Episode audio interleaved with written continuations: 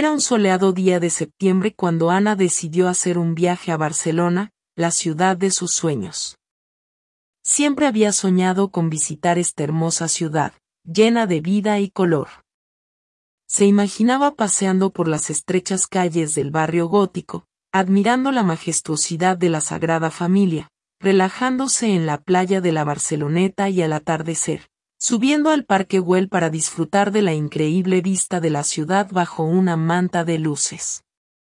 Antes del amanecer, Ana estaba en el aeropuerto con su mochila llena de sueños y esperanzas.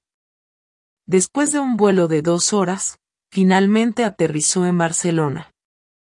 A pesar de la fatiga y el cambio horario, la emoción de estar allí la mantenía llena de energía.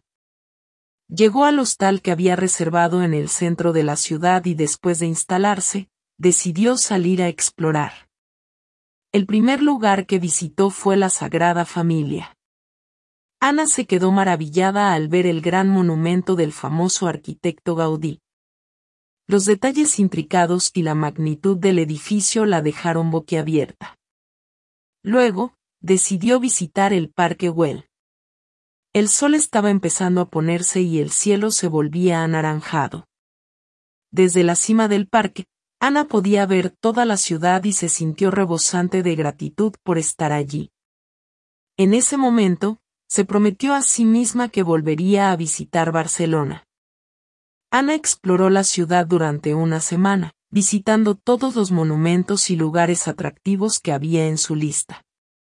Pero, lo que más le gustó fue explorar las calles y rincones menos visitados, donde pudo percibir la verdadera esencia de Barcelona. También disfrutó mucho de la comida local. Comió paella en un pequeño restaurante junto al mar, tapas en un bar escondido en el barrio gótico, y churros con chocolate en una alegre cafetería. Al final de su viaje, Ana se sintió agradecida por la aventura que había tenido.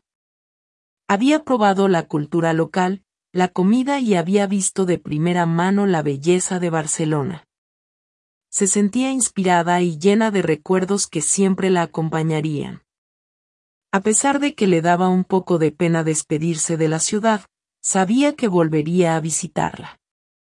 Después de todo, una ciudad como Barcelona, llena de historia, cultura y belleza, no se puede olvidar.